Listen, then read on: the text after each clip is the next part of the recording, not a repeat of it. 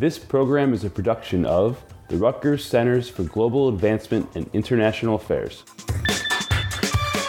Rutgers vision. Globalized world. International learning. Unique opportunities. Global health. Study abroad. And expand my horizons. This is Rutgers Around the World, a finger on the pulse of all things global at Rutgers. Hi, I'm Preeta Sinha, Rutgers senior and host of the podcast Rutgers Around the World. Welcome. On this episode, we look at how a single study abroad experience can open up a world of possibilities for some students. Our next guest is one of those students. Vanessa Herrera is a junior majoring in social work at Rutgers, and she says she had a life changing experience when she studied abroad in Merida, Mexico in the winter of 2016.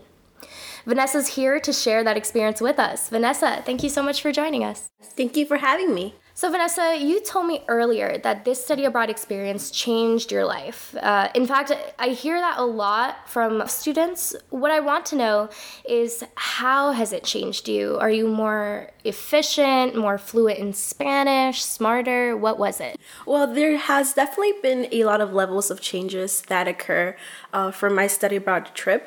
Uh, one of those, I think, happens to be the ability for me to be confident in my work in social work to be sure that it is something that I definitely want to explore even more as a career. Um, I want to become empowered through social work, and I feel that this opportunity to go abroad definitely solidified that.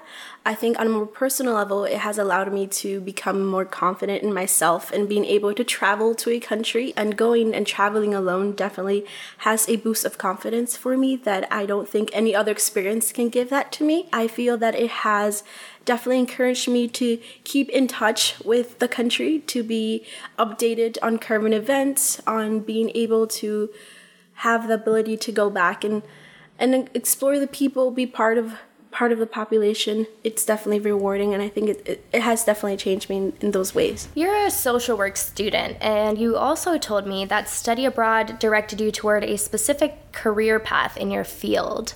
How did that happen? In winter of 2016, and while we were abroad, we came as the as the program unfolded, we came to the realization that we were in dire need of a translator uh, for the program. So I kind of volunteered to be the translator um, for the program for our stay there. And uh, the directors of the School of Social Work were part of the program as well. So when we returned back to the United States a couple of months later, they reached out to me. They sent me an email saying that they were very happy with the work that I've done and they asked me if I was interested in actually going back and being a translator for the program and also being a program assistant. So that has definitely unfolded some great um, opportunities for me. Um, on a different angle, uh, the opportunity to go abroad in the in the winter of 2016 also kind of opened this door for me that allowed me to go into international education while still being a social work student. So uh, now I'm kind of focusing on both social work and international education and how international programs can um, enrich the social work field. So, have you had any job offers or clear paths to employment as a direct result of your study abroad experience? Definitely. Uh, one of those opportunities was actually to go back in the winter of 2017 as a translator um, for this for the program. Um, I've also been offered the opportunity to do an independent study with a director of international social work for the School of Social Work. So the, these are definitely all opportunities that have opened since that one uh, trip to Mexico. You've probably had many memorable interactions while you were in Mexico, but can you tell us about a definitive moment that you remember? Sure. So, part of the program in Merida, Mexico is doing fieldwork visits to different social and humanitarian agencies. Um, however, we also have a trip to a Maya village called San Jose Oriente, uh, which we do the second Saturday in the program. So, uh, in this visit to the Maya community, we go and interact with the Maya teenagers, uh, along with the university students and the study abroad students. I remember my first visit there actually in, in the winter of 2016. I elected to do the workshop of making tortillas uh, with the teenagers of the community, uh, and they all take part of this program voluntarily. So we met each other, and we were walking to their house where we were going to make the tortillas. And as we were walking there, one of the girls, her name was Lizzie, she had an empty MP3 player with her, and she was listening to music, and she had no earphones on. And then we were all walking as a group with her and, and more teenagers, and she was listening to a Britney Spears song, which she then asked me in Spanish if I could translate into English. But her friends also wanted to know, and they spoke Maya.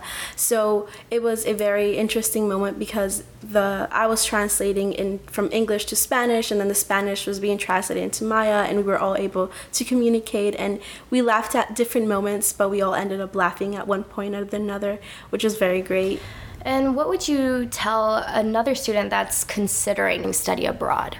I think I'll have them know that study abroad is a life changing experience. I think it is important to plan early to make sure that resources and and traveling and expenses are all kind of accounted for very early in the game in order to have that good study abroad experience. I don't I will also tell the student not to be discouraged for example, uh, for me, on my first trip, I was very hesitant of going because I did not know if I financially could afford it. However, um, I think that I practice some good self advocacy, which is very important when going into study abroad. The ability to say, like, I need help, I need these resources for me to accomplish something greater.